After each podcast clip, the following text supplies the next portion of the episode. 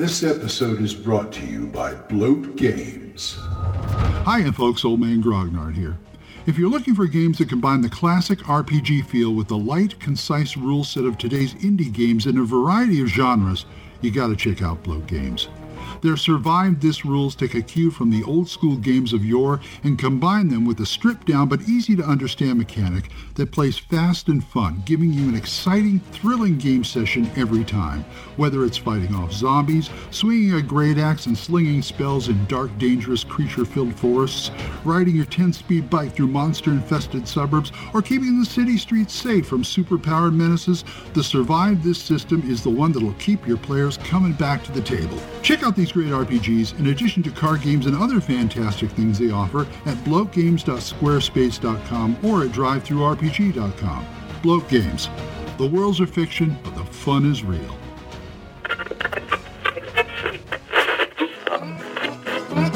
Abandon all hope, listeners.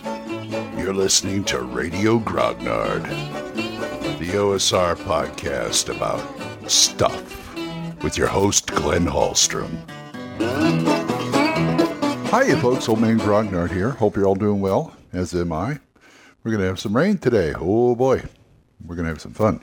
Had a good Monday game the other night, or last night, I should say. As of this recording last night. What the hey.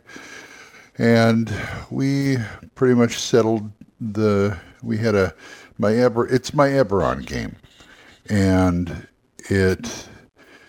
We had to take out this this Warforged guy who's been following us for two days. I knew he was following us, but you know, he finally we got the trinket we were supposed to collect for the client, and then he shows up to try and take it, and we kind of we took our lumps, but we stomped him.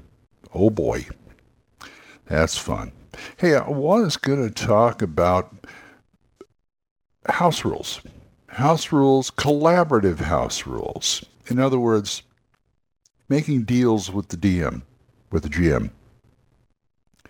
And what I mean by that is you want to do something. You see, there's something either either you've got some kind of maneuver you want to do or and this is this is outside a game or something you maybe you tried and he let you do it and then you talked about it afterwards. And what I mean, it's like a maneuver you want to do or a class that just doesn't quite fit or something like that. And they always say, talk to your GM and, you know, you, you two hash it out.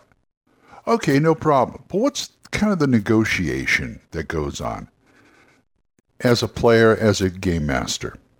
On the player's side, you want to do whatever you set out to do and find out a way in the rules or out of the rules to do it.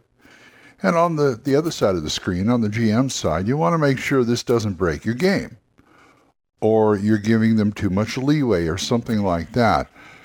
And it's it's kind of a fine it's basically the fine art of negotiation. It's a, an art more than a craft. And it just comes together. And usually 9 times out of 10 players and game masters can come together on this and comes up with something that works. I've seen people who want to do a certain maneuver and the, the GM just has to sit down and say, okay, well, it does this, it does that. If it's an attack, it does that damage, or defense, you get that pluses, and this is the situation. You got to, what you're doing is establishing parameters between the two of you. I've done it before in Champions when fourth edition came out, the Big Blue Book, one of the biggest, hottest controversies in the hero, the champions community was, and you, you, you champions players and game masters know where I'm going. It's the VPP, the variable point power pool, and it can be a game breaker if you're not careful even the book admits that. It's got that little stop symbol here, like thinking about think about this before you want to let it in your game. Well, I wanted to use it for a specific purpose because I always had the contention that it was very, very hard, if almost impossible, to make a magic user in Champions. In other words, I wanted to play Doctor Strange and I didn't know how to do it. And I looked at the VPP and I go, hey, there's a way to do it. But I'm going to have to come to terms with my, ga- my game master. Now, I, I wanted to make a Doctor Strange type. I ended up doing that, Dr. Moostic. But I also used it for another character I had called Direwolf, who had this magic ring. Sort of, he was sort of a feral, more rangerish version of a Green Lantern and he had this ring because he was actually it was more like Captain America and Green Lantern because he relied a lot on his physical prowess because he's been ultra he's been he's been ultra trained by the followers of the White Wolf and he got the ring from then from another from an alien that crashed. And the White Wolf is like you know multiverse uh, universal type thing like the Green Lantern Corps and all that. But he had set powers in the ring, and also Dr. Moostic, which is an anthropomorphic moose version of Doctor Strange. I said, look, let's let's come to terms on this. Both of these characters. First of all, we got a guy with a ring. Now, mostly he does stuff like he carries around a rifle with rubber bullets in it. He's got a net. He's got a belt like Batman. He's got stuff in. And he's basically going to Captain America, but he uses the ring when, you know, it's not like a Green Lantern ring where, you know, anything you think of. No, it's got certain powers. So I came up with like, I came up, we came up with a VPP and I came up with like four or five powers that fit into the ring. And with with the points I had. And I said, okay, tell you what. And I did it with Dr. Moostic too. I set him up with a VPP. Only oh, I'll tell you about that in a minute.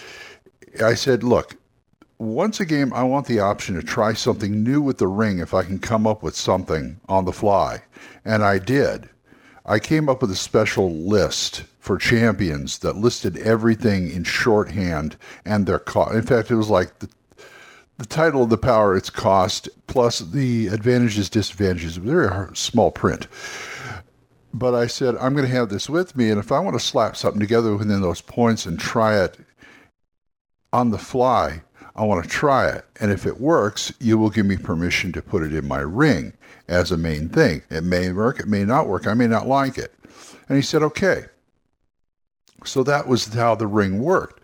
Now, Dr. Moostic had a variable point power pool also for magic, and I gave him a pretty hefty one, but I put some limitations on it. And I wanted it to work like the ring because I wanted to say, okay, I want to try something, you know, in the heat of battle or something. I'm going to try something, and if it works, I'm going to add this to my repertoire, add it to my spell book or whatever. And he said, okay. And I was very I tried not to abuse it and all that kind of stuff. But I did put some specific things on there. I put a an a battery on there, an endurance battery on there, and I took the advantage of I can either run it off my own endurance or the endurance battery. Mostly it ran off the endurance battery for the most part because I had enough endurance to handle it but I wanted to create certain, there were certain situations I wanted it for. I wanted both, and also there'd be a roll involved for activation in certain cases. What I was trying to do is basically doing the I'm all out of endurance on the battery, and there's this thing I'm going to put my own endurance in there, but this is going to really, really hurt me type of thing. Kind of like Johnny Storm's Nova Blast, where he just does it and that's all his energy and he just collapses unconscious, that kind of thing. That's what I was going for. So I could do this spell, but it's gonna. I'm not, and then bam, and then at the afterwards they're going, huh, huh, huh, that kind of thing. That's what I was, and and the GM loved it, and he said, sure, go ahead and do it, and See, that's the kind of thing, that's the kind of negotiation I'm talking about in D&D or any other role-playing game. It's the same way. So you got to sit down and negotiate with the DM, but you got to, you know, have some expectations on not only how do you want the power, the spell or whatever it is, maneuver to work, but you've also got to be reasonable about because the GM's going to be looking at game balance. I mean, not, you know, strictly, I hate I hate game. I hate balance in a game. I don't know why, but it just It, it restricts you, but at the same time, you've got to pay it some homage. And so the GM has to think about, you know, he has to say, okay, is this a little overpowered or what? It's the same way like making a magic item in D&D. You make it, you do the rolls, you know, you can negotiate with the GM, you make it, you do the rolls, and it there it is. Boom, you got it. So it's the same thing. For, far as I'm concerned, magic item creation is, or spell research is all about negotiation with the game master. Maybe you'll write up the spell or the magic item, maybe the game master will, but you've got you got to negotiate. And that's the way it, it works for house rules or anything else you want to do. So that's the kind of thing you got to think about. Anyway, I got to go start my day. So if you guys want to talk to me about this or anything else, oldmangrognard gmail.com, or you can drop a voicemail on Anchor. We are monetized so as little as 99 cents a month. You too can help support the program, and I would thank you. Thanks again, Jonathan, Oliver, Gilbert, Juan Carlos, Daniel, Dan, Benjamin, Jason, John Allen, and Michael. Thank you guys.